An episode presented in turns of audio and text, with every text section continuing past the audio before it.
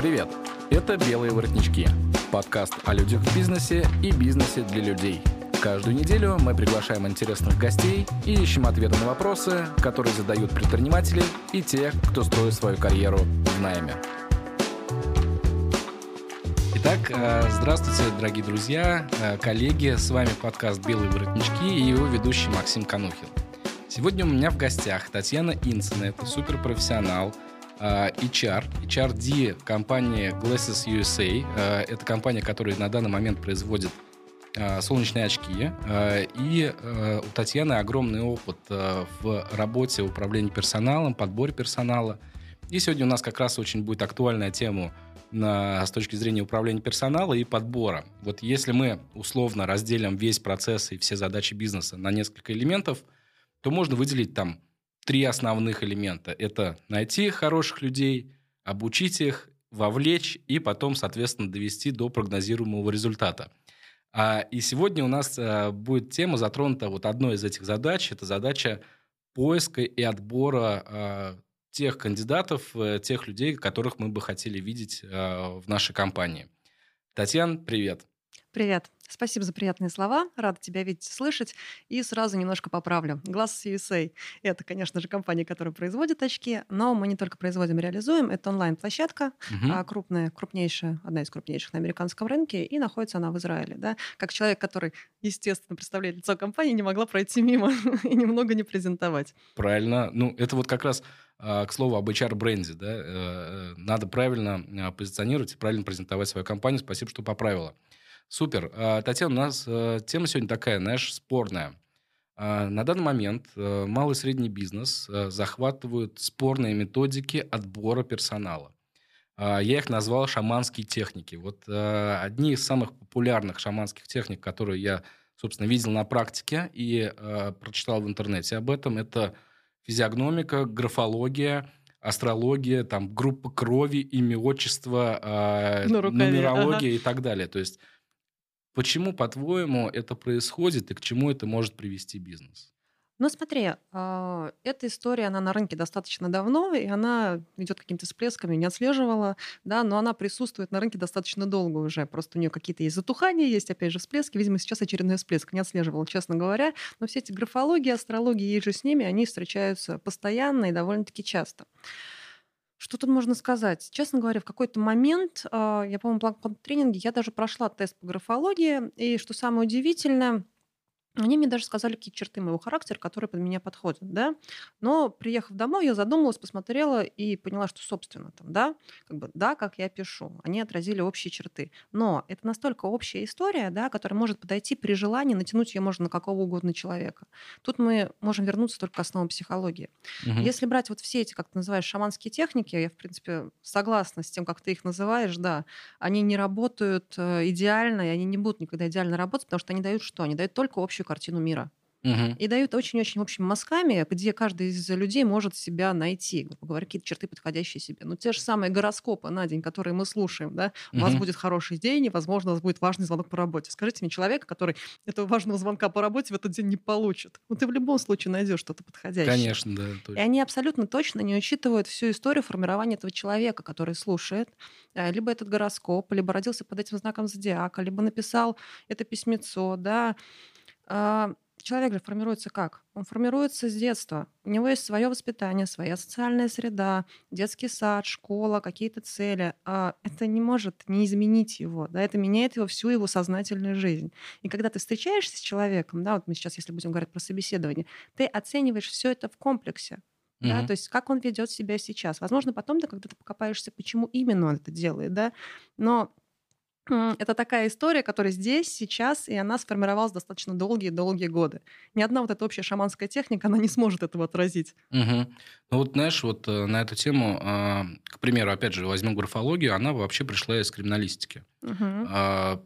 Да, действительно, а, криминалисты могут определить, относится этот почерк, он, ну, условно, а, корректный или некорректный к человеку. Угу. Они могут определить, в каком состоянии этот человек писал что-либо, да, письмо или там что-то еще. И могут оценить, там, был он в наркозависимости или алкогольной зависимости, но вот в моменте, вот именно в момент написания. Но при этом они описывают какой человек, но не что он за человек. То есть там нет никакой типологии, и вот какие-то личные характеристики они ни в коем случае не могут показать. Но тем не менее сейчас, да, происходит такая вот сложная тема, что на, э, ну, попытка э, натянуть сову на глобус, да, чтобы показать вот все, вот что спрогнозировать, да, как человек будет себя вести, на мой взгляд, это, ну, практически невозможно сделать. Но почему мы верим? Вот, э, Потому что это просто. Упрощение? Это упрощение. Это те вещи, которые понятны большинству людей. Это то, о чем мы слышали, знаем, а, тем, что тем, то, те вещи, которыми пользовался кто-то до нас. Да? Угу. Это абсолютно простые, логичные вещи, которые ты можешь пощупать и посмотреть. Угу. Как ты можешь пощупать и посмотреть методики отбора персонала, которые делают профессионалы? Никак. Ты голову сломаешь, пока ты в этом разберешься. Ну Поэтому, да, да. естественно, выбирают то, что проще, то, что ближе. Э, Когда человек принимает решение, как он будет выбирать, набирать персонал, да, а, есть люди, которые добирают, э, доверяют подбор персонала профессионалам. Они Мгм. доверяют их мнению. Есть люди, которые говорят, нет, мы будем подбирать так, как я считаю нужным. То есть, ну, это тоже вопрос к человеку, который это все мгм. запускает, да. И, естественно, ему проще дать отмашку на то, что он знает, в чем он разбирается. Он же не разбирается в методиках. Вот мне кажется, с этим тоже немного связано.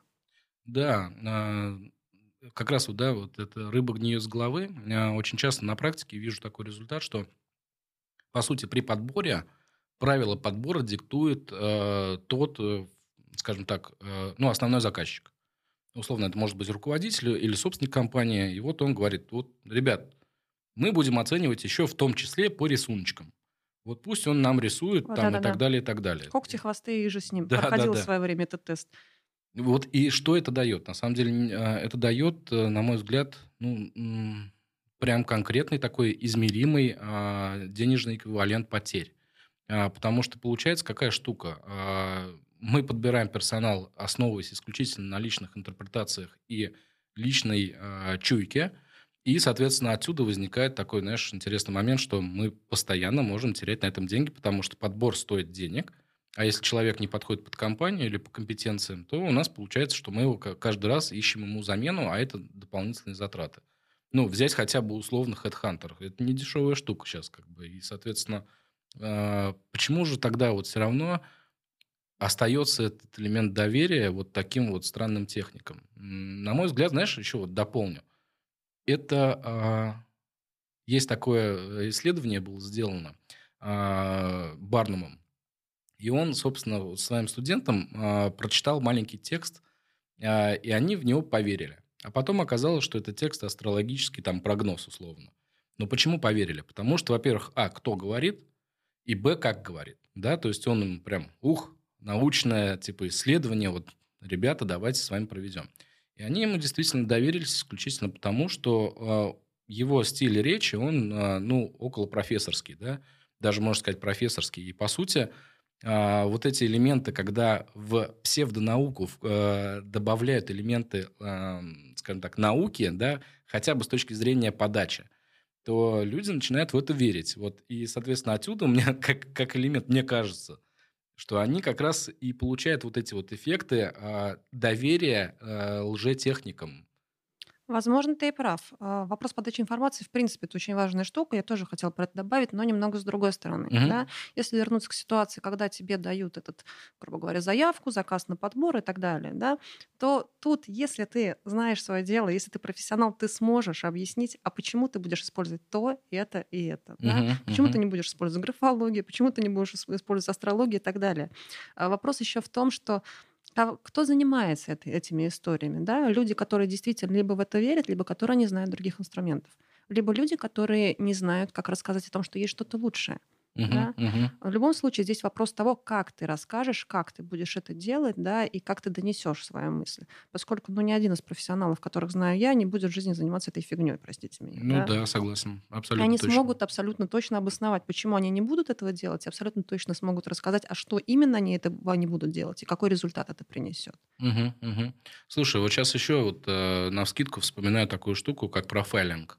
Мгм. Э, как ты вот, профайлингу относишься? Ее сейчас постулируют, как будто это прям супертехника определения лжи, там, что за человек и так далее. Ну, которая делит людей по типологиям, по сути, тоже в том числе. И вот э, профайлинг, она основана на работе забыл автора, честно говоря, но по нему еще сериал сняли «Обмани меня», Мгм. а, где он по мимике определял, врет человек или не врет. Вот насколько я помню, а, там сам автор, когда он эту книгу писал, он говорил о том, что на самом деле определение лжи а, может быть, когда ты наблюдаешь за одним и тем же человеком какое-то время. То есть у него проявляются эти элементы одинаково постоянно. А когда, а, ну, условно, мы вот разговариваем, да, и в какой-то момент там а, человек, может быть, там солгал, то мы это никогда в жизни не узнаем. Ну, это на мой взгляд. То есть а, твое мнение вот на эту тему. Ну смотри, по поводу того, как человек лжет, не лжет, и можно ли определить, есть история, которая позволяет это сделать, ну как бы... Сейчас поясню, что я имею в виду. Когда ты ведешь диалог с человеком, например, это собеседование, ты с ним общаешься достаточно долгое время, ты привыкаешь к его темпу речи, ты привыкаешь к его э, манере подачи информации. А, и когда он лжет, чаще всего этот темп речи меняется, угу. либо он начинает себя как-то по-другому вести. Ты замечаешь эту заминку, если ты внимательно это отслеживаешь, да, но это не дает тебе стопроцентной э, уверенности, что он соврал. Да? Uh-huh, uh-huh. Поэтому что ты делаешь? Ты просто возвращаешься к этому моменту несколько раз с различными вопросами, проверяешь эту информацию. Uh-huh. К чему я веду? То же самое профайлинг, те же самые методики. Вся эта история — это всего лишь один из маркеров, который можно использовать. Те же самые типологии, да. Я не скрываю, не скрываю, что это, да, есть типологии, они абсолютно различные, их абсолютно много, их можно использовать. Но они дают тебе общую информацию, которая проверяется не менее трех-четырех раз сто процентов. Uh-huh, То есть uh-huh. это всего лишь маленький кусочек пазла. Ну да, согласен. Одна методика точно. бессмысленна. Их нужно использовать две-три как минимум. Ну, по сути, это единственный способ, а, скажем так, объективизировать а, результат, да, то да. есть, э, чтобы получить максимально объективную оценку. Как в армии. Вот э, там же есть вот эти тесты огромные, а, где вопросы повторяются, может быть, чуть-чуть перефразируя, но смысл остается одним и тем же. По сути, это вот, ну, вот об этом же. Окей, но вот здесь мы затронули с тобой тоже эту тему, чуйка руководителя. Угу. Я очень часто это слышу, э, элемент, что, слушай, вот это вот прям, он классный, мне кажется, он взорвет. Э, при найме любого рода специалистов. Э, можно это считать за такой же инструмент, потому что, как ни странно, э, на моей практике я видел, что иногда это действительно работает. То есть руководитель своим проницательным взглядом смотрит, и потом действительно человек показывает прям неплохой результат. А, но HR в этот момент на самом деле бы его не взял. Вот этот конфликт между HR и заказчиком, он иногда проявляется, и руководитель, а, не основываясь ни на каком инструменте, просто вот чуйкой, да, угу. интуицией видит, что да, этот человек будет работать. Можно ли как-то с этим работать, и нужно ли с этим работать? И можно, и нужно. Смотри, а, поясню почему. А по аналогии могу привести пример. Там, я езжу за рулем достаточно много. И угу. спустя там некоторое количество времени, проведенного на трассе, за рулем, я с вероятностью 90% определяю людей, которые сейчас будут косячить. Угу. Вот я еду и смотрю, нет, вот сейчас он накосячит. Причем я не понимаю, почему именно я это понимаю. Да, я долго с этим тоже разбиралась, думала. И реально там я его объезжаю, уезжаю в сторону, думаю, ну нафиг, угу. дожду-ка я реально какой-то происходит косяк, он что-то делает на дороге, там, да, либо подрезает, либо не включает поворотник. Я долго копалась. Я не выявила маркеров, а, которые мне позволяют так думать. Но наверняка они есть. Что такое чуйка, что такое интуиция? Это твое восприятие, основанное на чем-либо. Значит, у тебя были уже похожие случаи, твое подсознание тебе подсказывает, да? А вот эта история может сработать. То есть когда-то она уже сработала. То есть в этих историях нужно просто разобраться, поговорить с руководителем. А почему ты думаешь, что он mm-hmm. взорвет? У тебя была такая ситуация, похожая ситуация? Он, скорее всего, скажет «да». У меня был похожий чувак, который вел себя примерно так же, и вот сделал вот это, вот это, вот это. То есть тут нужно докопаться до правды. Слушай, ну вот здесь, э, вот на мой взгляд, э, это такая получается ментальная ловушка отчасти. Да, действительно, мы, а, основываясь на предыдущем опыте, можем, ну, скажем так, спрогнозировать что-то. Ну вот, например, в управлении нет, проектами... Нет, нет, нет, нет, Максим. Давай. Смотри, история не в этом. История в том, чтобы докопаться, за что он зацепился, почему им кажется, что, а, что этот опыт будет успешным, угу, угу. и, собственно, это реализовать в маркеры. То есть выявить те качества, которые он считает важными, нужными, которые приносили успех то есть на реальных uh кейсах, и проверить именно эти качества у этого кандидата и у следующего. А, ну то есть, по сути, найти ответ на вопрос, да. почему, да. И потом происходит. уже сделать это инструментом. Ну да, вот в, в этом случае тогда абсолютно согласен. А, это, знаешь, как элемент а, отдел продаж, когда делаешь, и э, есть попытка всегда найти лучших, но условно там весь отдел можно попилить на там, самых классных звезд, э, среднячков и новичков. И э, для того, чтобы там достичь максимального успеха, максимального эффекта, нужно, по сути, э, из э, среднячков сделать побольше звезд. И да, действительно, есть такая методика, э, когда ты просто наблюдением смотришь, что делают звезды, и потом пытаешься этот опыт перенести на больший э, объем людей, как бы, чтобы они это сделали. Получается, в принципе, да, вот то, о чем ты говоришь, это как раз те маркеры, которые а, показывают зависимость между причиной и следствием. Вот. Да. Все, окей. Слушай, это стандартная история, когда ты, например, снимаешь ту же самую заявку на подбор персонала. Угу. Ты же не просто получаешь бумажку, ну, конечно, так тоже бывает периодически, но по-правильному ты смотришь на ту заявку, которую тебе либо отправили, либо сказали, говоришь, угу, а какого человека ты хочешь видеть? Ты говоришь, там, ну, это должна быть Елена, рыбы 45 лет. А почему? Угу, да? Ну, то есть возникает масса вопросов. Но если это заявка, что я хочу там такого-то, такого-то человека с такими-то такими качествами, то что начинаешь делать? Начинаешь копаться. А почему он должен обладать этими качествами? Потому что он должен реализовывать такие, такие, такие задачи. Ну и, собственно, uh-huh, ты понимаешь, uh-huh. какие качества для этого нужны, согласовываешь с руководителем, а потом уже подбираешь инструмент. Да, да, согласен. Слушай, вот а, есть еще один а, такой интересный элемент а, спорный, это социальные эксперименты. Uh-huh. Зачем? Вот зачем они вообще нужны? Я вот а, сам не до конца а, понимаю, скажем так, причину их использования, потому что для меня собеседование это ну, уже изначально стресс.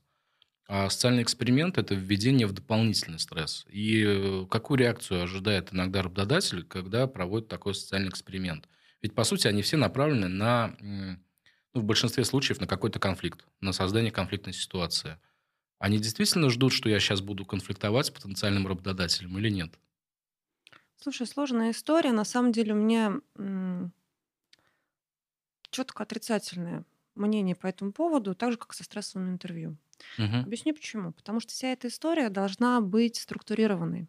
Когда у тебя стресс-интервью, что ты делаешь? Да, те же самые социальные эксперименты. Ты доставляешь дополнительные неудобства кандидату, который приходит в компанию, да, который uh-huh. приходит к тебе э, рассказывать тебе о своих самых лучших чертах, с которым ты по-хорошему должен наладить нормальный диалог, хорошо с ним поговорить и понять, подходите ли вы друг к другу. Uh-huh. Ты создаешь ему неудобные условия, неудобную историю, и не факт, что он проявится хорошо. Если это связано с высокой стрессоустойчивостью там, и так далее и тому подобное, это можно проверить по-другому. Да? Uh-huh, uh-huh. А что ожидают люди, которые проводят социальные эксперименты либо стресс-интервью? Не знаю. Мне кажется, что это недостаточное владение инструментом, если честно. Поскольку, ну, каждый человек проявляет себя абсолютно по-разному. И все эти маркеры, ну, можно их протестить по-другому. Когда-то, возможно, это обосновано. Ну, не знаю, как пожарников берут на работу, никогда не сталкивался, но, возможно, там их нужно какую-то тестовую ситуацию, стрессоустойчивую. Угу посадить, там, да, поставить, чтобы они себя проявили. Но опять же, это та история, которой человек должен быть предупрежден. Мы же не ставим себе целью довести его до нервного тика. А это ну, плюс. Как минимум, да, да. да. Это должно быть предварительное общение с а, тем, что вот сейчас будет то, что немножко выбить тебя, возможно, из колеи. Да, мы делаем это для того-то, для того-то, для того-то. И по окончании этой истории, естественно, должна быть уже поддержка с точки зрения того, что смотри, вот это было для того-то, для того-то, для того-то. Мы, нам нужен человек, который обладает стрессоустойчивостью и такими-то компетенциями в ситуации. Это не относится лично к тебе, это методика. И мы к тебе прекрасно относимся. Как ты себя чувствуешь, все ли у тебя окей. Угу, как правило, угу. вот эта история никто не делает.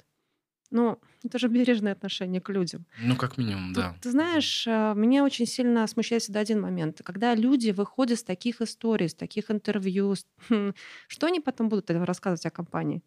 Ну, это, что они да, это, это такой интересный вопрос. Ведь, по сути, собеседование – это, ну, скажем так, диалог двух сторон.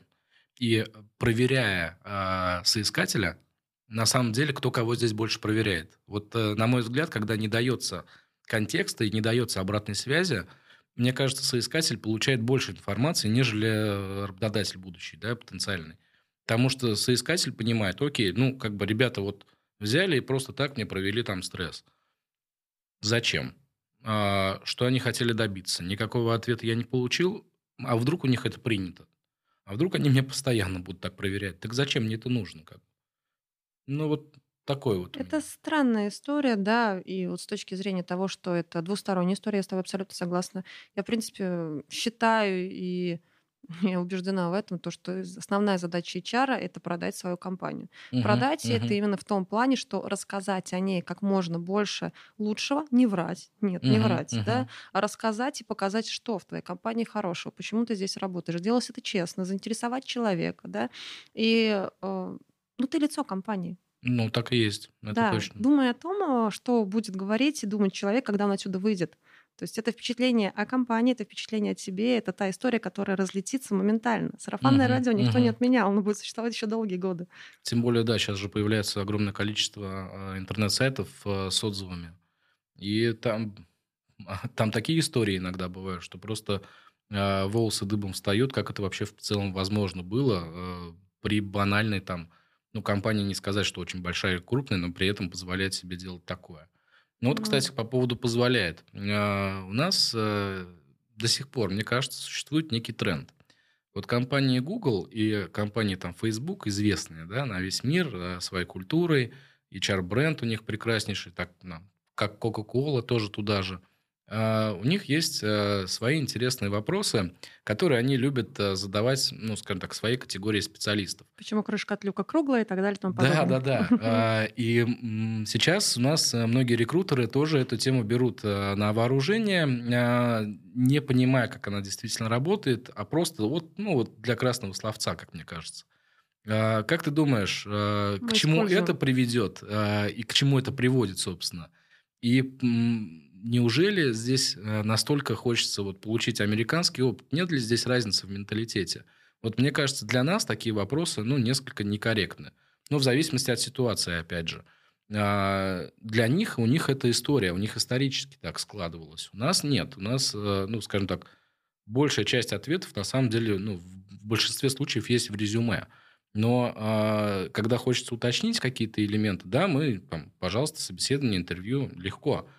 Зачем в интервью задавать вот такие вопросы? Ну смотри, тут может быть несколько вариантов ответа. Да? Во-первых, первый момент, отвечая на твой вопрос, почему HR это делает. Потому что так делают в Гугле. А. Ну, как бы... Ну, ну, почему нет, Да. собственно, да. Мы задаем те же самые вопросы, которые задает Google и Facebook. Мы крутые. Да, Мгм. так тоже бывает, к сожалению. Второй момент, о котором нужно уже задумываться, а для чего они задают эти вопросы? То есть по факту тот же самый вопрос, он на что нацелен? Что тебе будет отвечать человек? Да? Ну, что бы ты ответил на вопрос, почему крышка от люка круглая? Слушай, самый популярный ответ, который я видел на эту тему, потому что дырка круглая. Ну, окей. То есть, ну, банально. Ну, нет, Ну, на самом деле... На я- основании этого ответа мы какой сделаем, мы можем сделать вывод? У человека развита логика. Да, ну и все, собственно. Ну, вот Но тут же- если логика важна то в подборе, то почему нет? Как бы легко. Тут вопрос, с какой целью задается этот Мгм. вопрос про крышку люка, про, про эти э, шарики от гольфа или про что там еще они задают, да? Мгм. То есть если он задается для того, чтобы понять, насколько креативен человек, насколько у него развита логика, да, то есть есть маркеры, которые реально показывают качества, которые необходимы этому человеку, да, он оправдан, почему нет? Мгм. Ну, да. А если он задается просто для того, чтобы его задать, ну, как бы тогда зачем он нужен? Ну, и опять же, да, можно задать похожий вопрос, можно создать а, ситуацию, там, проецировать какую-то ситуацию, создать кейс, в котором человек себя также покажет. Вопрос в том, какая цель. Да, для чего Слушай, ты это вот делаешь? э, ты затронул тему а, по поводу маркеров. А, Как оценить творческую профессию? Потому что вот э, если, к примеру, там, ну, банально, там, продавцов возьмем, управленцев возьмем, их вполне себе, да, можно оценить. А вот творчество креаторов, так называемых, да, э, ну, вот я знаю несколько элементов, это там придумайте условно э, несколько способов использования какого-то предмета стандартного. Да, он э, тебе на- накидывает идеи, это да. Но, опять же, э, возьмем как пример дизайнер. Вот, э, по сути, да, мы понимаем, что он должен обладать м, такими хардовыми скиллами, как знание программных продуктов или что-то еще. Но как оценить его творческий потенциал? Вот э, будет ли он делать то, что нам нужно? Как это увидеть? Ну смотри, а, никто не отменяет, естественно, тестовых заданий и портфолио. Да, это все присутствует, это обязательно должно быть, но это дает нам картинку. Мгм. Это не дает нам а, понимания, как мыслит этот человек, как понять, что- как он мыслит, да, поговорить с ним, банально поговорить, спросить, а если бы была вот такая ситуация, что бы ты предпринял? Мгм. Или, например, давай предположим, что мы тебе даем задание, там, я не знаю, кого мы ищем, дизайнера, да, спроектировать спроектировать там квартиру, не квартиру, что угодно, и ставим ему несколько условий, которые друг друга взаимоисключают, например, да, либо создают дополнительные сложности. И просто смотрим, какие варианты он будет накидывать. Мгм. Стандартные, нестандартные, креативные, некреативные. И в зависимости от этого ответа уже задавать следующие вопросы. То есть как он себя поведет в этой ситуации. Естественно, стопроцентно гарантии нам никто не даст. Да? Но несколько таких кейсов нам дадут понимание, в каком направлении мыслит и как он мыслит, подходит ли нам это. Мгм. Как вариант. Слушай, вот э, с точки зрения тестовых заданий, э, часто от разработчиков слышу такую штуку. Им дают тестовое задание, а, и это тестовое задание, ну, знаешь, сродни а, какому-то маленькому там проекту условно. Мгм. И они говорят, слушайте, ну мы на это потратим там огромное количество времени, ну, может быть, там не совсем огромное, но тем не менее, а, вы нам за это заплатите или нет? Это такое, знаешь, очень популярное возражение среди разработчиков как раз по тестовым заданиям. Мгм. А, Какие бы рекомендации ты могла дать, а, как это тестовое задание правильно давать и вообще вот обрисовать контекст корректности тестовых заданий? Ну, смотри, как бы это сделала я и как это делаем мы сейчас. Да? Мы, естественно, проводим собеседование лично, естественно, знакомим со всеми теми лидами, с экспертами в компании, да, и потом даем тестовые задания. Но а, перед этим мы говорим, что смотри, мы понимаем, мы видим, ты нам нравишься, но нам важно понимать, что мы сейчас договариваемся с тобой, и ты обладаешь теми действительно техническими навыками, которые нам нужны именно на том уровне. Это Мгм. сложная профессия, это сложная история, и мы не можем сейчас на вскидку определить, мо- есть ли у тебя эти навыки. Для нас это важно. Да, поэтому давай попробуем. А, Как правило, соглашаются. Выбираем доступную, нормальную, комфортную форму для этого человека. Да? И тут баланс. Главное соблюсти баланс. Не нужно давать проект, который займет у него неделю, либо две. Там, да? Мгм. Это может быть небольшое тестовое задание, которое покажет все его навыки. Опять же, большинство разработчиков уже имеют реализованные либо проекты, либо написанные коды, которые можно посмотреть в свободном доступе, либо они дадут тебе этот доступ при необходимости. Мгм. Вот это, кстати, интересная Но они ситуация. же вместо выкладывают. тестовых заданий, получается, мы берем от них какой-то, ну, условно, как портфолио, опять же, да, Ну а такое? почему бы и нет? У них же есть что-то на GitHub. Мгм, мгм. Слушай, да, это э, хорошая идея. Я, ну вот, э, я слышал как раз вот по поводу тестовых заданий от, от самих же разработчиков. Мне очень понравилась тоже эта идея. Говорят, да, мы не против тестовых заданий, если оно занимает не больше двух часов. Вот это Естественно, это их время, конечно. То есть кто говорит, что то задание, которое они будут выполнять неделю, по выхлопу и по тем навыкам, которые они покажут, неравнозначно тому, что они могут выполнить за два часа.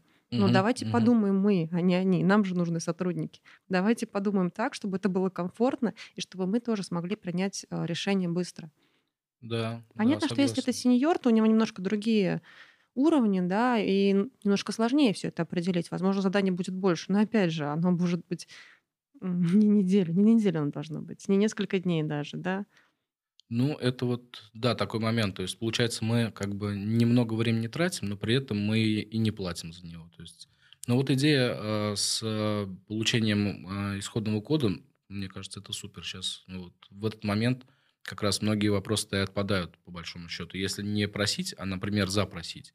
Но здесь, конечно, другой формат, что нужно тогда э, затрачивать свое время на оценку этого.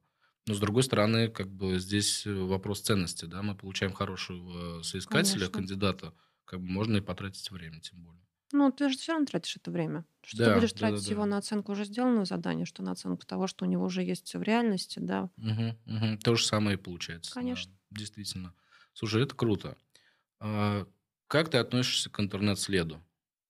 Что ты имеешь в виду под Ну интернет-следом? вот, у- условно, сейчас мы все в социальных сетях, Мгм. да, и мы все там публикуем что-либо о себе, об отношении к там, политическим ситуациям, может быть, к социальным ситуациям.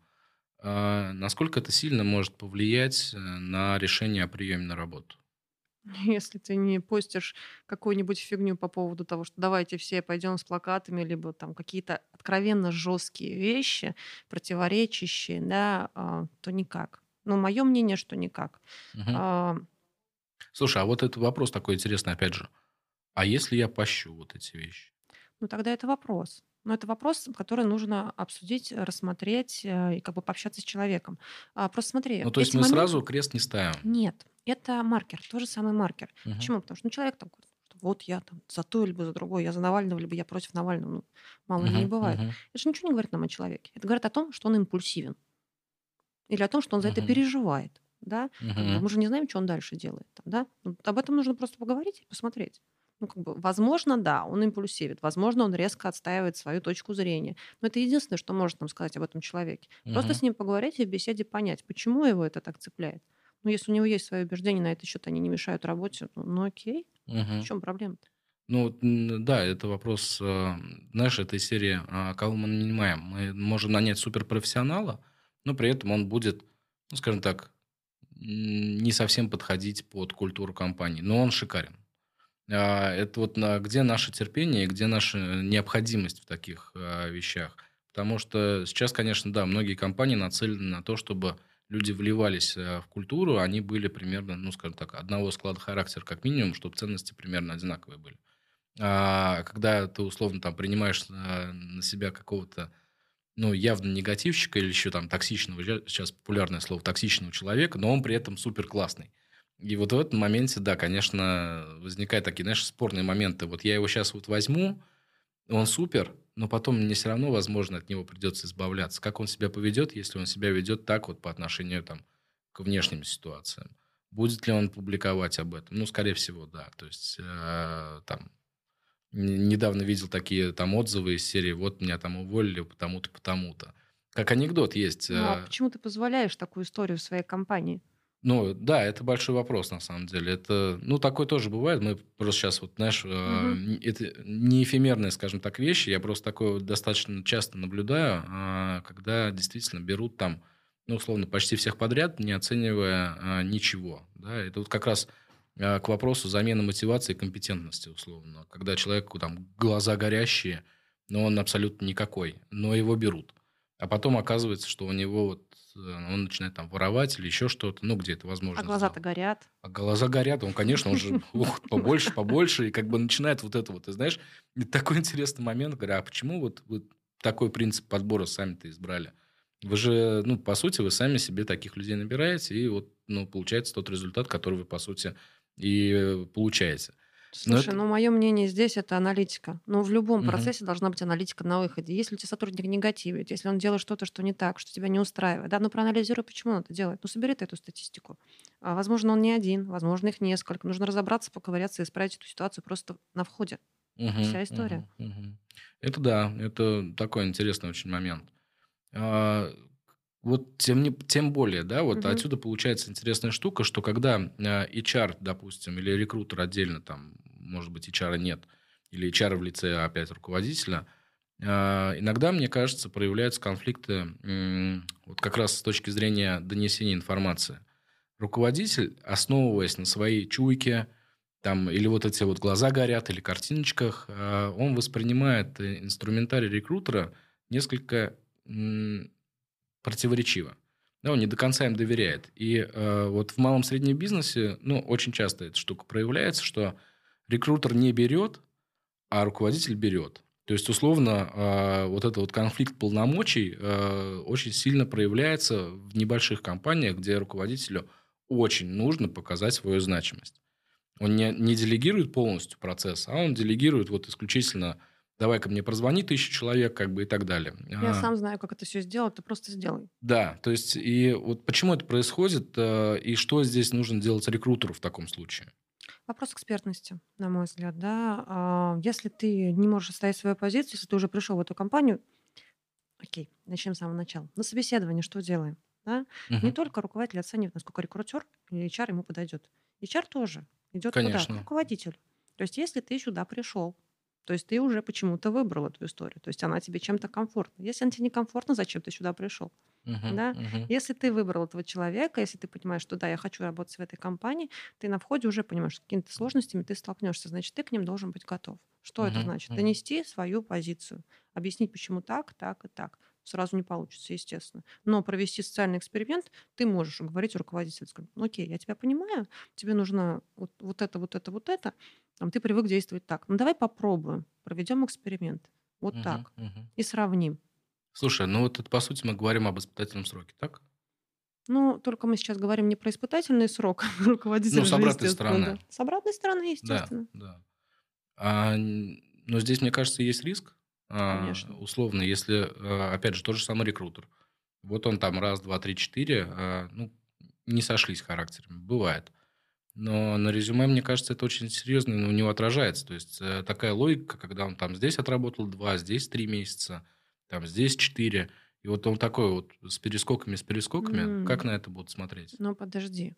То есть ты же в момент выбора уже составил для себя какую-то картинку. Ты же тоже разговариваешь с человеком, uh-huh. ты же тоже понимаешь, куда ты выходишь. Не надо выходить на первое место, где тебе предложили работу. Нужно выбрать то, что тебе подходит и с чем ты готов работать. Uh-huh. Как правило, перескакивают из компании в компанию те люди, которые не совсем либо понимают, что хотят, а либо не умеют, не умеют налаживать коммуникацию.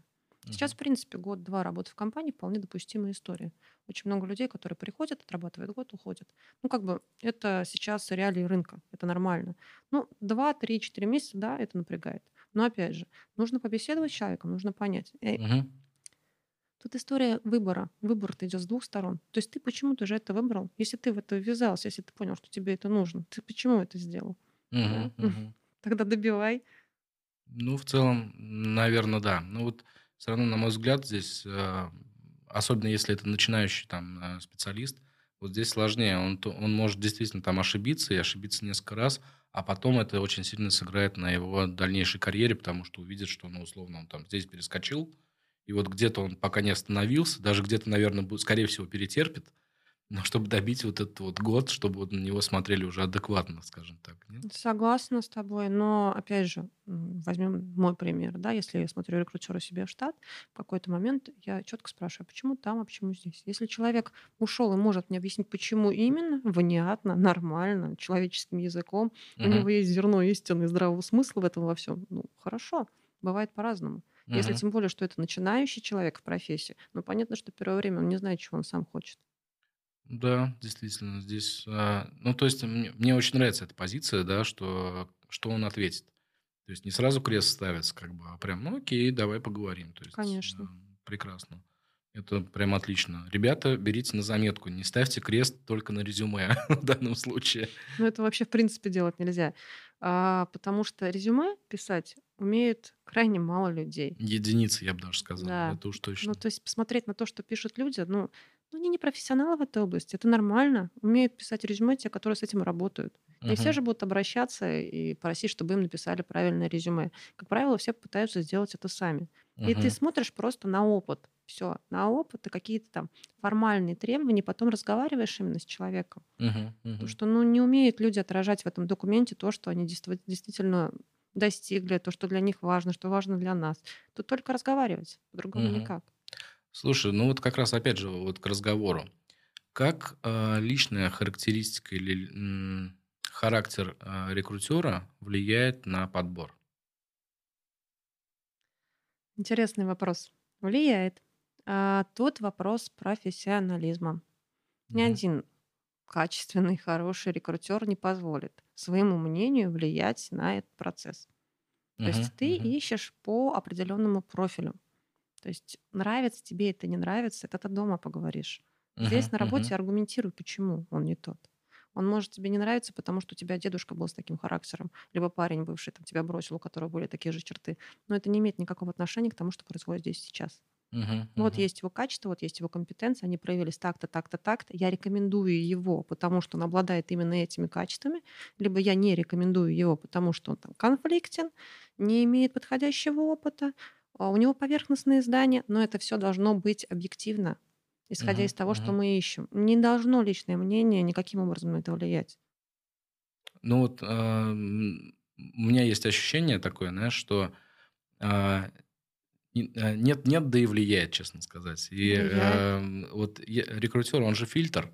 И мне иногда кажется, что у рекрутера тоже, как, знаешь, синдром вахтера. Э, не пущу даже если человек там, ну, условно адекватен сам по себе и компетентен, но вот не сошелся там чуть-чуть, там неправильно, может быть, ответил или не так поздоровался, да, и это тоже вот некая э, сразу маска одевается, и он говорит, нет, как бы нет, нет, нет. А, и вот здесь вопрос, да, как происходит процесс коммуникации между заказчиком и рекрутером. Да. И если его в этот момент остановить, Почему? как бы, да, аргументы где, то тогда это будет работать. А если исключительное доверие, то тогда, конечно, да, может очень сильно повлиять. Смотри, а, тут вопрос же не только в доверии. Ты можешь бесконечно доверять человеку, но все мы люди, мы не роботы. Угу. И поэтому история с тем, что ты завершаешь интервью, и ты куда-то вносишь эти данные, либо Мгм. помечаешь и структурируешь их, это абсолютно нормальное требование. Это нормальная история. Тебе так проще запомнить, тебе так проще уложить картинку и проще презентовать потом свое мнение. Опять же, эта история сохраняется. Если у тебя есть самая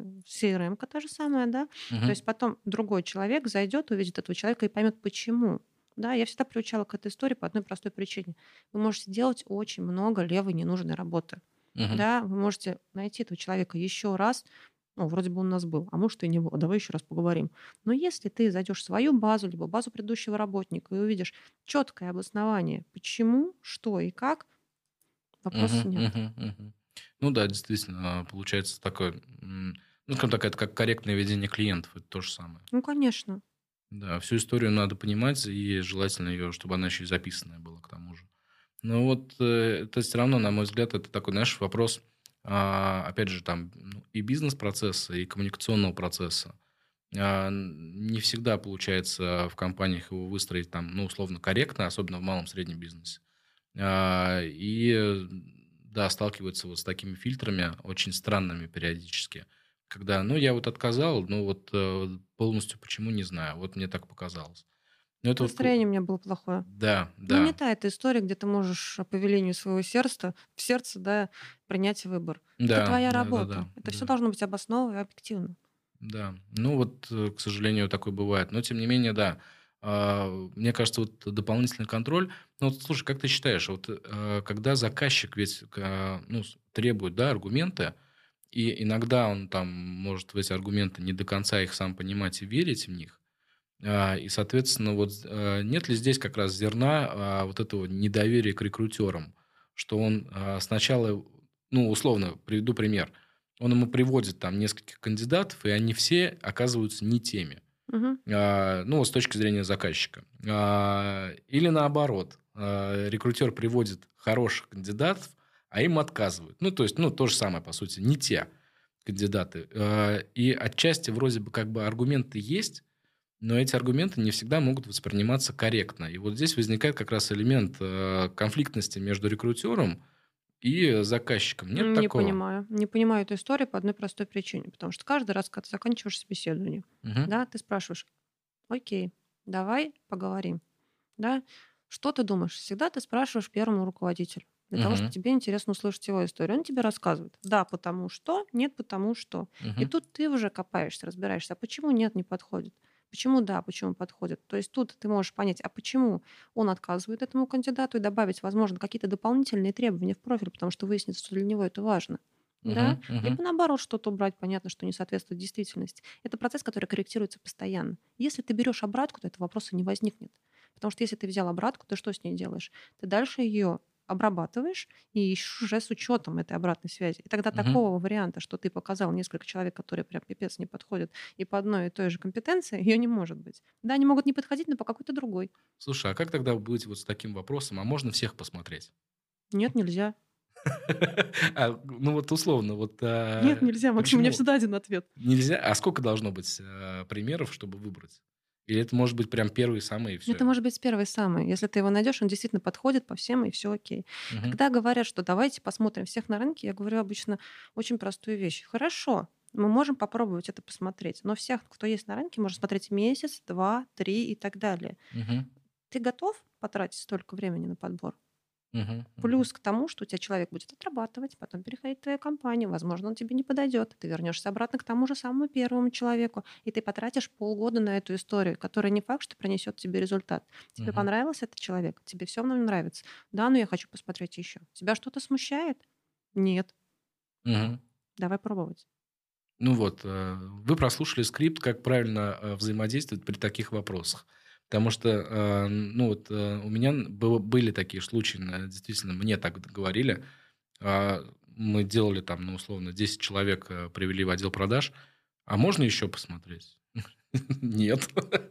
Это, ну, это такой же аргумент, Вопрос, ты хочешь правильно. посмотреть, либо ты хочешь выбрать? Да, здесь вопрос, что, что ищем. Если ты хочешь посмотреть, окей, давай покажем. Но тогда не жди результата быстро. Ну, и здесь еще очень обидно иногда бывает мне самому. Это, знаешь, ли- личная такая штука, когда хорошего кандидата, э, прям классного, его за счет вот этого всех посмотреть, э, Теряет. его теряет, и он уходит потом в другую в И конкурентную этот риск среду. тоже нужно озвучивать. И говорить, что смотри, вот есть человек, который тебе подходит, он действительно классный, но Мгм. он классный не только для тебя, он классный для других компаний на рынке. И пока мы будем смотреть еще там 2-3 человека, окей, ладно, если так сильно хочешь 2-3, мы можем еще посмотреть, потому что они у меня уже обработаны, я могу тебе показать их здесь и сейчас.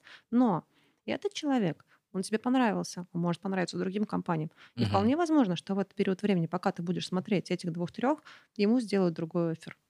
Да, да, это самый, мне кажется, это самый, один из самых страшных рисков в данном случае. Когда действительно хорошие кандидаты уходят просто потому, что им, ну, условно, успели предложить э, другой, даже пусть чуть-чуть лучший офер или даже одинаковый. Но они ему дали обратную связь и не Да. держат его в подвешенном состоянии. И вот это вот самый важный момент. А, Да, это вот ожидание и реальность, как оно есть. А, Окей, мы с тобой рассмотрели элементы вот с точки зрения рекрутера. Давай посмотрим с точки зрения соискателя. Очень популярная тема. А, Я даже составил топ-10 вопросов. Я их сейчас вот Окей, тебе давай. зачитаю. А, Комментарии нужны твои. А, 10 ситуаций, которые прям бесят соискателей. Мгм. Первое. Огромная анкета. Особенно, если их нужно заполнять несколько раз. Мгм. Что с этим делать? И- и зачем это? У меня нет ответа на этот вопрос, а, к сожалению. Да, они существуют. Реально они сейчас существуют, но существуют в таких компаниях, которые достаточно неповоротливы. Да? В крупных компаниях, федеральных компаниях, бюджетных компаниях там это проверка персональных данных, а, и, возможно, это требуется для того, чтобы понять, насколько человек объективно объективно ни в чем не замешан, да, проверить все на свете и так далее, да. Но эти все графы, кто твоя мама, кто твой папа, кто твой ребенок, а кто твой муж, ну, ребят, ну, Зачем? зачем, да? Ну, как бы, окей, я понимаю, что вы запрашиваете у меня мои персональные данные, я на это даже согласна, будете сейчас перешаривать всю мою семью, но что оно вам даст? То, что Мгм. там мой дальний родственник когда-то в этой жизни сидел, ну, хорошо.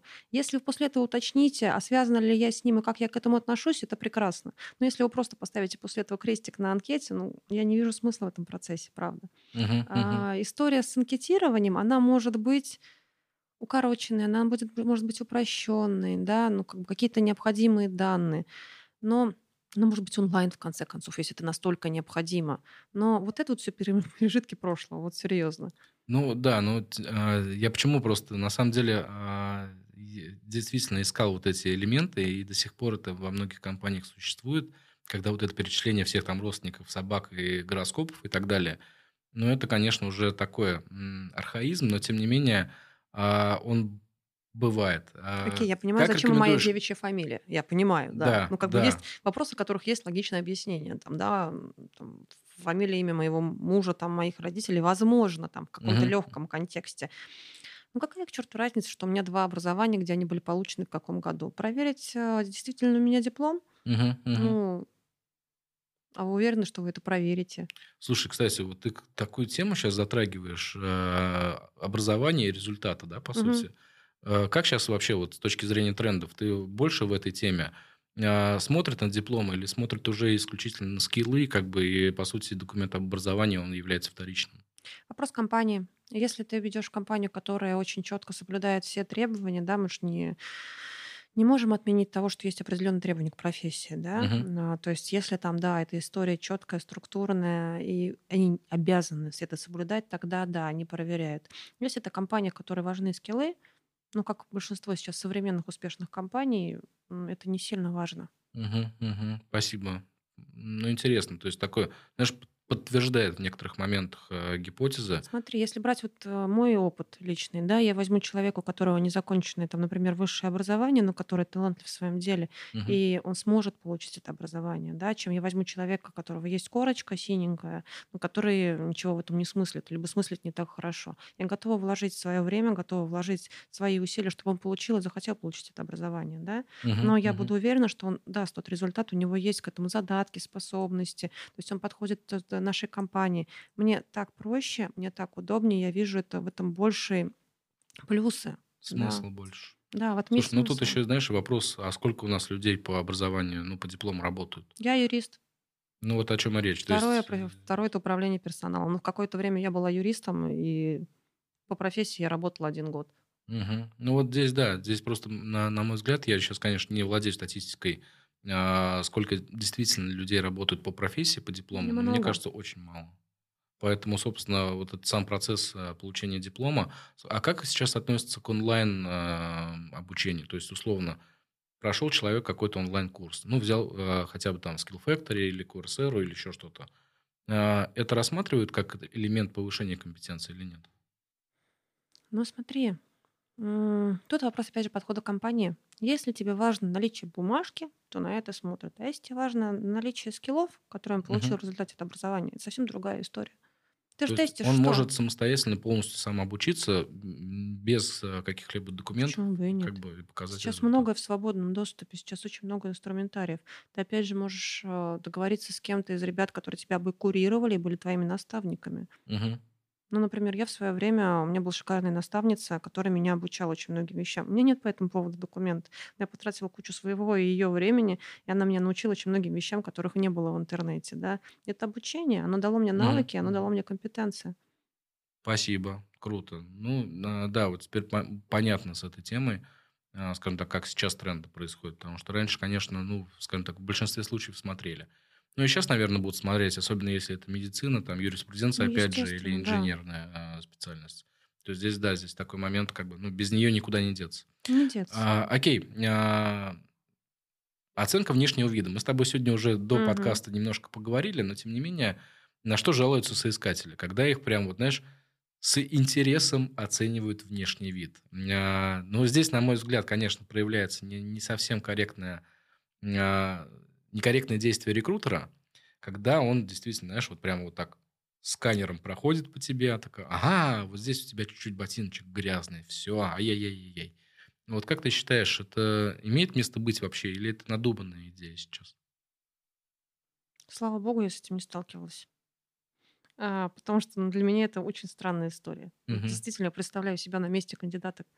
И я просто я прихожу какую-то в компанию, меня сканером там просматривают, как я одет, а сколько стоит моя одежда, если у меня пятнышки. Да-да-да. Поясни Скорее за шмот. всего, да. У меня будет очень жесткая реакция. И как минимум там я спрашиваю, а что случилось? Все ли у вас в порядке? Да, и с удовольствием послушаю, а что же мне на это ответит. Ну, как бы это не профессионально, как минимум. Мгм, мгм. Ну, Не, ну понятно, что мы в данном случае говорим, знаешь, топ-10, когда проявляются, ну, какие-то странные вещи. А, окей, а, тем не менее, как реагировать во- вот опять на такую штуку? Соискатели правы, а, когда к ним, к примеру, их зовут на индивидуальное собеседование, а оказывается, что это групповое собеседование. А, Почему это происходит? А, Ну, понятно, что из профессионализма. Как здесь поступить соискателю в данном случае? Он может спокойно абсолютно развернуться и уйти. Ну, понятно, что перед этим сказать, извините, к этому я не был готов. Во-первых, я не располагаю достаточным количеством времени. Во-вторых, а, я не а, готов к тому, что это будет именно групповое собеседование. А, Банально сослаться, там, либо сказать о том, что, ребят, смотрите, я шел на индивидуальную беседу, у меня есть определенное четкое количество времени. Это групповая история, там, я не был к этому готов, мне это немного некомфортно. Если вы настаиваете, я могу подойти в другое время. Мгм, мгм. Окей, спасибо. А, хорошо. А, окей, сам, са- сам процесс интервью затягивается. Как здесь реагировать? Ведь, с одной стороны, ему хочется устроиться, вроде как. Ну, да- давай представим, что хочется. Мгм. А, с другой стороны, ну, действительно, там а, полтора часа уже, да, допустим, да, идет интервью, а, и уже время цигель-цигель, как бы, что в этом, а, в этом случае делать, э, что порекомендуешь? Чтобы вроде бы и проявился хорошо, да, то есть, скажем так, не проявилось отторжение к нему в этом плане. Но и с точки зрения, чтобы он э, свои интересы тоже соблел. Все банально. Я прошу прощения, у меня было ограниченное количество времени. Да, у меня был час, запланирован час на интервью и Мгм. час на дорогу. Вот у меня осталось буквально таки 15-20 минут. Мы с вами успеем уложиться? Мгм. А, может быть, об этом заранее стоит тогда говорить? Типа, ребята, Заранее это идеальный вариант. Но если мы рассматриваем ситуацию, когда она уже прям затянулась и идет часа Мгм. полтора, то это неплохой выход из нее выйти. Ну да, да, согласен. Ну, а, получается два варианта, да, либо в процессе там мы условно объясняем ситуацию, либо самый классный вариант это договориться о времени собеседования до собеседования. Ну, ты приходишь, да, это стандартная история. Ты приходишь и говоришь, скажите, пожалуйста, до какого, сколько времени у нас запланировано собеседование? У меня там есть час, максимум полтора, который я могу посвятить. Мгм, Окей? мгм, Да, хорошо. мгм. Хорошо. А, Окей. А, слишком много этапов рекрутинга. О, Вот вообще, стоит ли любимые. это делать? а, И сколько, вот, по твоему мнению, адекватно должно быть этапов? Смотря какая позиция. Да, а, ну, на мой взгляд, один-два этапа это самая идеальная история, да, но если мы говорим про позиции какие-то высокие либо сложные, да, тут, возможно, бы их больше. Но опять же, да, вся эта история, она почему бесит-то? Она бесит, потому что ты не понимаешь, что происходит. Мгм. То есть, если тебе сразу говорят, что да, смотри, у нас есть несколько этапов трудоустройства в компанию, несколько этапов собеседований. Первый этап, ты сейчас приезжаешь, мы с тобой знакомимся. Если все хорошо, если все окей, ты идешь дальше к руководителю, дальше идет небольшая проверка, и ты устраиваешься. То есть ты изначально знаешь, что у тебя есть три этапа, которые тебе нужно пройти. Ты подготовлен, ты спокойно это делаешь. Мгм.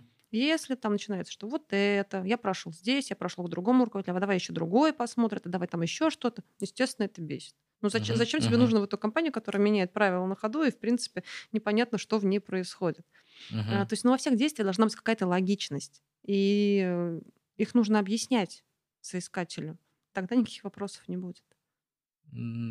Согласен. То есть, по сути, мы сразу ему обозначаем, а, Ну, это диалог. сколько этапов и так далее, Это диалог, да, и сам бренд компании по факту, да, то есть все эти истории, все эти Мгм. этапы собеседования, все проведения интервью, это что делать? Представляет твою компанию. Поэтому правильно донести свою мысль, это важно. Мгм, мгм.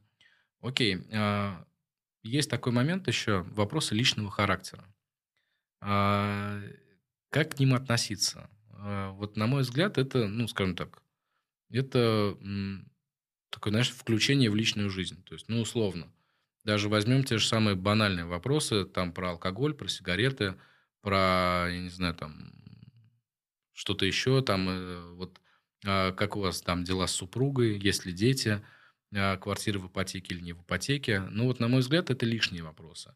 Но, тем не менее, они проскальзывают. Как, э, на что тогда здесь следует обратить внимание соискателю, и как вот э, в этом случае построить а, диалог? Или это вопросы нужные?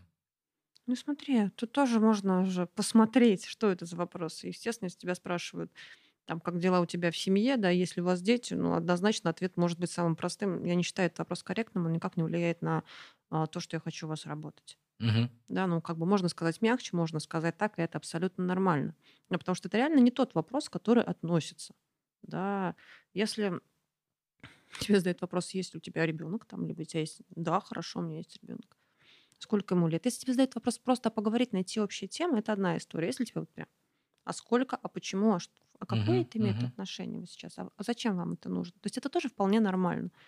Ну, То есть, Странная э, история. мне кажется, здесь, знаешь, как это? А, Это вот когда на самом первом этапе, вот э, первого контакта на собеседовании, такой small talk, когда там, о, как, когда ехали, как дела, как там, как дети, там, в садик пошли или не пошли, условно. да. А, Тогда это может быть адекватно. Но это не в любом случае в конце собеседования, да, сколько детей, есть ли жена, какая у тебя квартира, в каком районе и так далее. Ну, естественно, это не та история. Я частенько спрашиваю ребят, чем они увлекаются на собеседовании. Я действительно считаю, что это интересно и важно. А почему бы и нет? Если кто-то из них увлекается там, тем же самым, что и я, я тоже с ним с удовольствием об этом поболтаю. Если он, например, увлекается мотоциклом, я знаю, что у нас парнички увлекаются в компании тоже этим, я скажу, о, классно, у нас тоже ребята пара, пара ребят ездит на байке, тебе будет о чем с ними поговорить.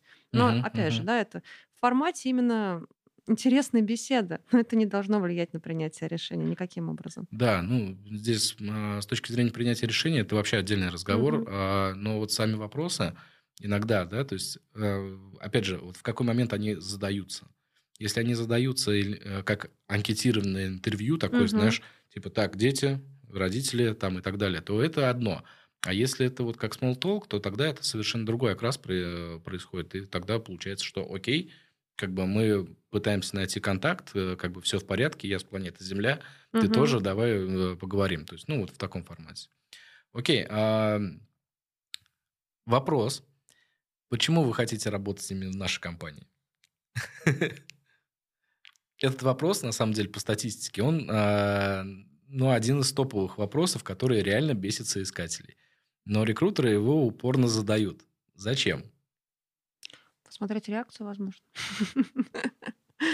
Ну, смотри, тут вопрос, опять же, подачи информации. Вопрос, э, для чего он задается? Почему вы хотите работать в нашей компании? Что ты хочешь услышать?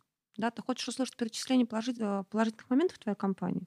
Либо ты хочешь услышать его мотивацию, тогда вопрос нужно задавать по-другому. Да, то Мгм. есть воп- вопрос некорректен, да, изначально. То есть либо ты вгоняешь его в стресс, и он начинает судорожно придумывать, почему я хочу остаться именно здесь, почему эта компания моей мечты, да, либо ты реально преследуешь цель узнать его мотивацию, тогда вопрос формулируется по-другому. Либо ты спрашиваешь, там, не знаю, а где бы ты хотела работать? Или в какой компании ты бы хотела работать? Мгм. И Мгм. все. Абсолютно другая история. Но это, знаешь, это больше, наверное, к тем историям. У нас вопросы как в Гугле. Ну вот, Все да. юзают, и мы. И у нас тоже есть этот вопрос. А можно задать по-другому. Мгм. Можно задать другой интонацией, можно задать другой вопрос. А, Главное понять цель этого вопроса. Ну, здесь, э, мне кажется, вот э, этап формулировки, он вообще ключевой с точки зрения интервью, естественно. А, И отсюда и понимание возникает, и маркеры сразу все проявляются. Да? Это как бы вполне нормальная ситуация.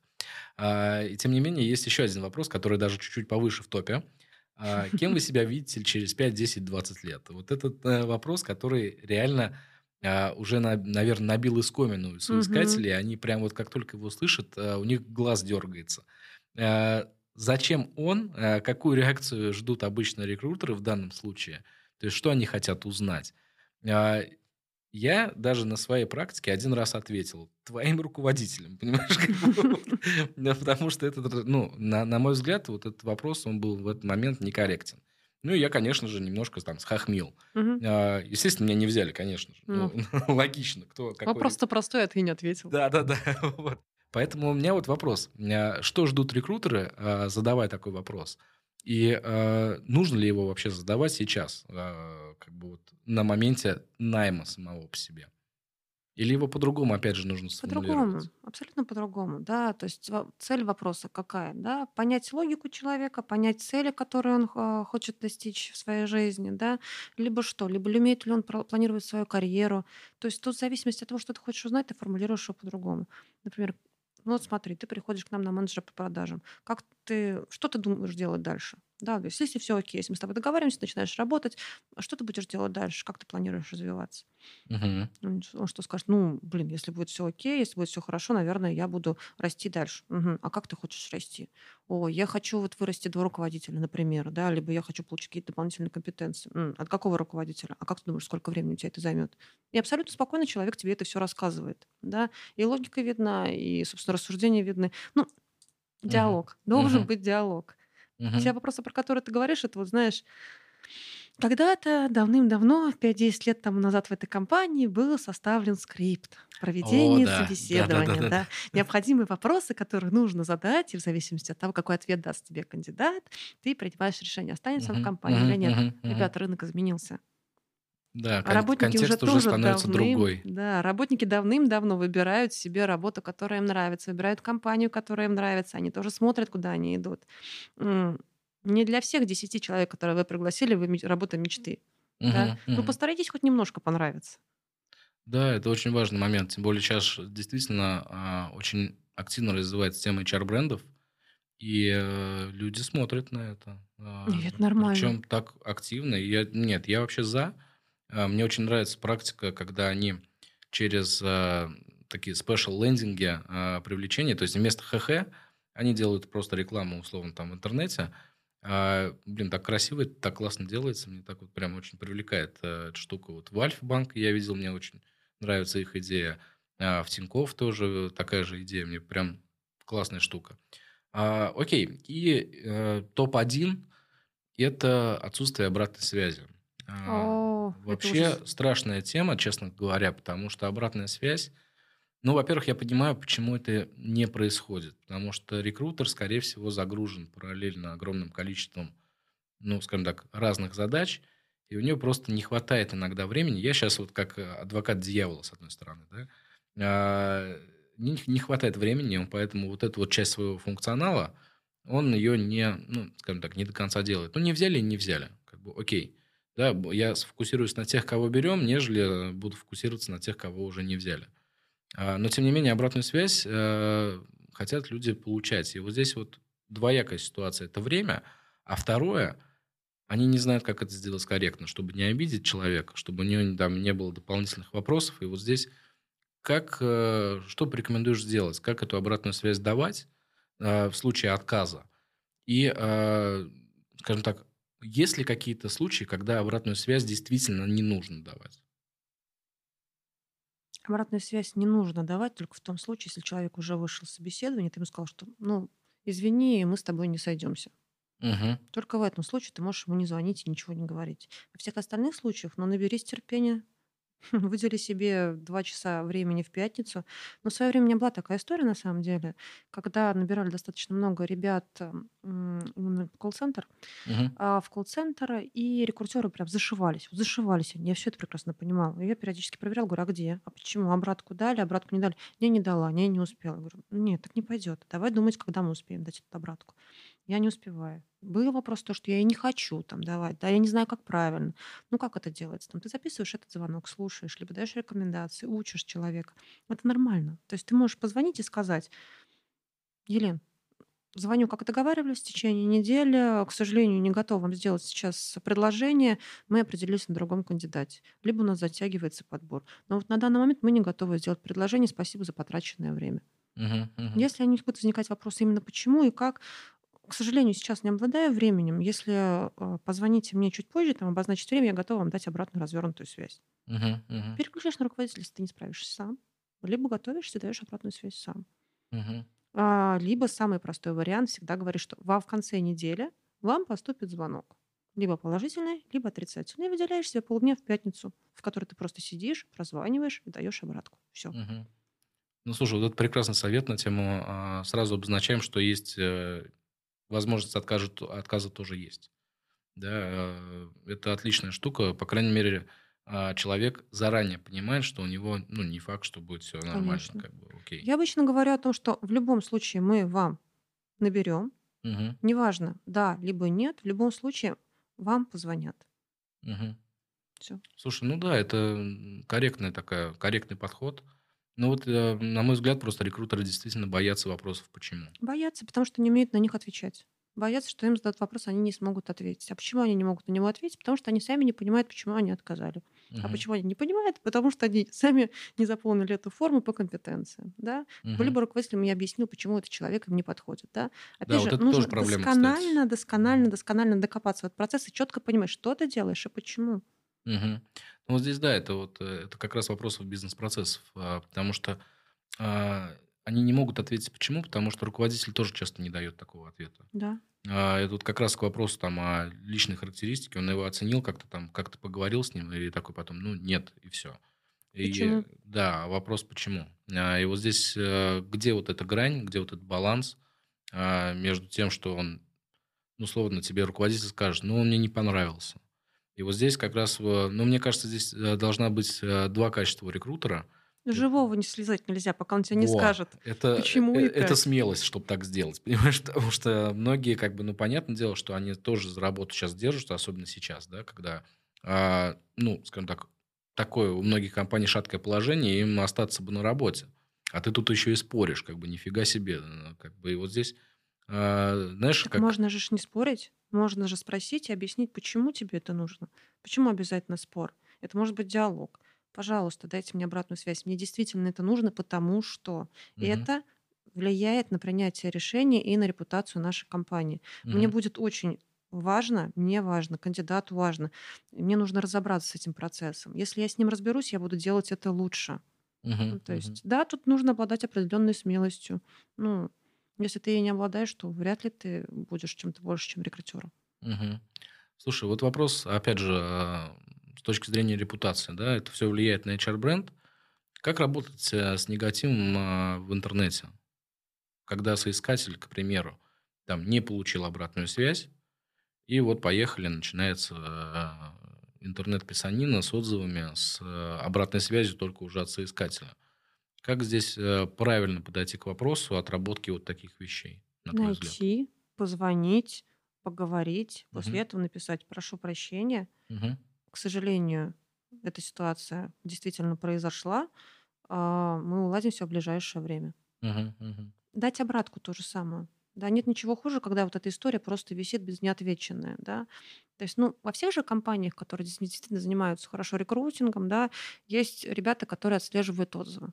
Да, Да. конечно. Ну и почему бы не отслеживать те же отзывы сотрудников о компании, с кандидатов о компании? Ну, можно Мгм. их просто найти и передать в отдел персонала. Ты увидел эту ссылку, ты по ней перешел, ты нашел, кто этот человек, ты написал, прошу прощения, там, да, мы уже исправили эту ситуацию, ла-ла-ла. Человеку позвонил, человек спокоен, он теперь под этим постом не будет кучу гадостей уже писать. Мгм, Ну, мгм. как бы, ну да, был косяк и был косяк. Ну, что ж, ну мы исправились.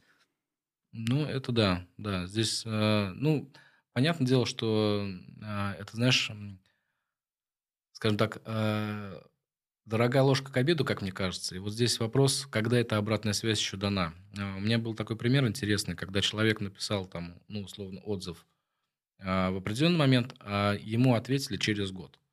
Ну вот я понимаю, что вроде как бы и ответ-то есть. Но даты, которые, ну, скажем так, сразу заметны, да, они как Конечно. раз э, позволяют понять, что на самом деле в большинстве случаев а, на такие вещи просто забивали. И а, отсюда появляется, ну, скажем так, негатив по отношению к HR-бренду и так далее. И Ну, давай сравним твое ощущение от того, что ты нашел бы просто негативный отзыв, на который никто ничего не ответил, и ощущение от негативного отзыва, на который все-таки ответили в итоге корректно. ну, э, я бы сказал, что они, окей, начали меняться, да, то есть, э, но все равно бы у меня, знаешь, э, осадочек-то бы остался Да, в любом остался случае. Как бы. Без него никуда. Я бы, когда, если бы меня туда позвали, я бы как минимум спросил бы конкретно об этом случае. Ребята, а что произошло вот здесь? Почему вы ему ответили реально через год? Ну и Как бы и вопрос было- то, что они тебе ответят. Если они Да. тебе скажут, что да, у нас был тяжелый период, мы перестраивали многие процессы, теперь у нас немножко по-другому все устроено, ты бы, скорее всего, сказал, о, окей, вы меняетесь, это здорово, возможно, Мгм, все будет мгм, хорошо. Если мгм. они сказали, ну, вот как нашли, так и написали, собственно, да, тут другая Ну, история. здесь, да, здесь другая история немножко. Но согласись, это лучше, чем удалять эти отзывы из интернета. Да, ну, на мой взгляд, просто интернет помнит все, и, честно говоря, удалить полностью какие-то вещи там их практически невозможно. Поэтому здесь, ну, такой момент э, лучше показать, что ты действительно меняешься, и э, хорошими отзывами перебить плохие. То есть вот в таком, в таком случае, как бы, да... Идеальный вариант не допускать этих историй, естественно. Но если они уж произошли, то, то Ну, исправлять. это Что да, делать? здесь как бы, ну, тоже, знаешь, э, мы же не в вакууме, да мало ли там, а, что произошло. У меня был пример э, просто, ну, который, с одной стороны, он ужасен. А, Несколько человек ушло из-за конкретно одного а, руководителя. По сути, он, это были его непосредственные подчиненные, они вот все прям собрались и ушли. Причем с конкретной формулировкой. Ребята, мы уходим из-за него. И э, вот здесь вот в этот момент э, ни наказаний не было. Но и слава богу, и они отзывы не стали никакие писать. На самом деле могли легко абсолютно. Мгм.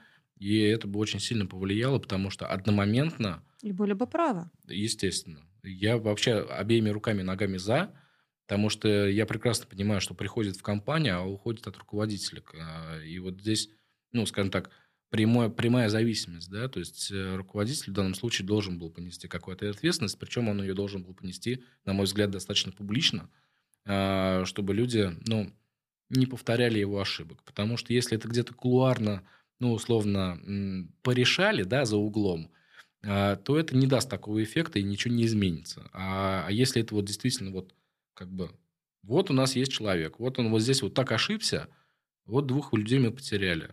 Вот, дружище, как бы, а, там, я не знаю, на корпоративном портале написали, что тебе там штраф или еще что-то. Да, ну, какой- какая-то мера ответственности должна быть, иначе это хаос. То есть у меня полномочия есть, у меня мотивация есть, а ответственности нет. Нифига себе. Ну, как-то Ну, странно. слушай, у меня возникает следующий вопрос в таком случае. Если ничего не произошло, то значит это в рамках компании нормально? Именно поэтому я та- а, тоже так понял, как бы, и, ну, сделал свои выводы абсолютно. Ну и, Да, собственно, это да. влияет, опять же, на репутацию компании, на людей, которые туда устраиваются. Например, эти люди ушли, да, а кто-то устраивается в компанию, ну, маленькая деревня, любой город на самом деле, Да, да. да. А работал ли ты там? Говорит, да, работал. Что «Мгм. скажешь? А что скажешь? Говорит, а вот был у меня руководитель Самодур. Я ушел, вот он там еще и работает до сих пор. Да, да, так и есть. И такие, ну, такие случаи бывают, слава богу, сейчас вот это вот как раз, а, скажем так, социальные сетки, они позволяют а, найти человека, да, и в какой-то момент поспрашивать даже. То есть даже если вы не знакомы, просто там найти а, условно того, кто там работал, не составляет никакого труда. Абсолютно. Мне очень часто пишут э, кто-то ну, из знакомых, да, Тань, ты работала в твоей компании? Да, работала. Мне сейчас устраивается, да, там, не Мгм. знаю, дочка знакомая и так далее. Что скажешь? Да, да. Да, абсолютно честно и спокойно напишу. На какую спрошу, на какую позицию, спрошу, с кем будет работать. И расскажу, ну, расскажу честно, да, то есть есть плюсы, есть минусы. Хорошая компания, да, может столкнуться с сложностями, если она к этому готова. Всё. Да, так и есть, это точно. Слушай, спасибо тебе большое, классный диалог. Мне кажется, а, даже профессиональные рекрутеры много для себя сегодня таких интересных моментов выяснили. А, а уж э, для начинающих рекрутеров так вообще, мы, мне кажется, раскрыли тему а, и опасности некоторых элементов э, в профессии, на что нужно обращать внимание. Спасибо тебе большое. А, обязательно мы еще с тобой увидимся, поговорим на какие-нибудь тоже спорные, интересные вопросы. Я желаю тебе всего самого-самого хорошего, также расти дальше в карьере. И один маленький вопросик бы я тебе задам. Такой, знаешь, наконец, как блиц. На твой взгляд, э, профессиональный рекрутер становится профессионалом при условии чего? Какое условие должно быть выполнено? Любви к своей профессии. Спасибо тебе большое. Отлично. Окей, а, ребята, подписывайтесь на наш а, подкаст, ставьте плюсики. Буду, буду очень признателен вам за это. Это позволяет подкасту развиваться. Ну а мы с вами увидимся через неделю с новой темой и с новым гостем. Всем пока-пока. Всем пока, спасибо, Максим.